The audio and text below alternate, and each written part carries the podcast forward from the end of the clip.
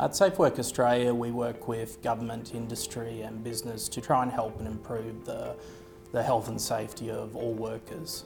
Uh, and an important part of this is about providing quality data and evidence so that people can understand not only the importance but also the impact of uh, health and safety at work.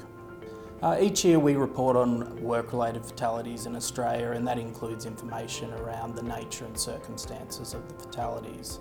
And as part of this we try and highlight what the most uh, common causes are of those fatalities, but also the industries and occupations where uh, they most commonly occur.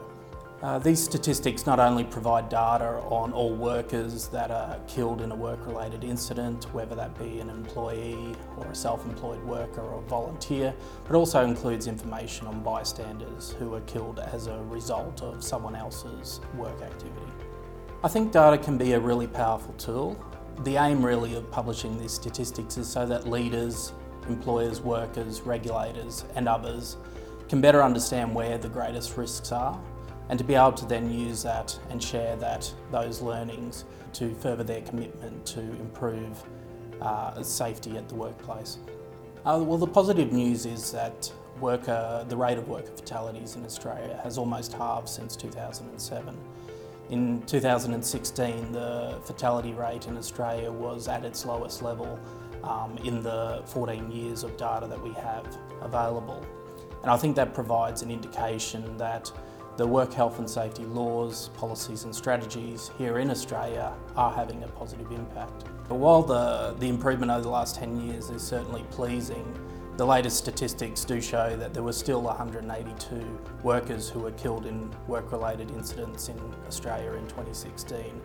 Uh, in 2016, 50% of worker fatalities occurred in just two industries, um, the transport, postal and warehousing industry and the agriculture, forestry and fishing industry.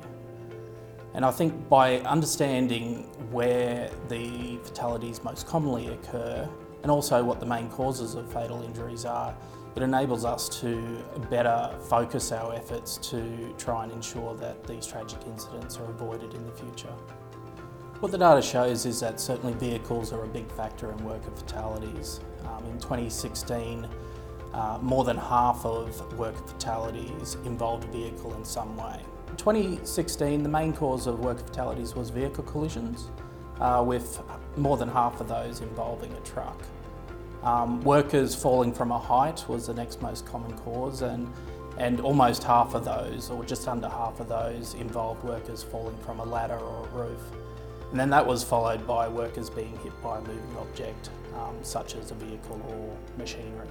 Compiling, sharing and analysing the statistics are an important um, way in which we try and raise awareness and to provide a national picture of work health and safety outcomes in Australia. I encourage people to share this video and to use the data in it uh, in order to raise awareness but also to help improve the health and safety uh, of workers in their workplaces.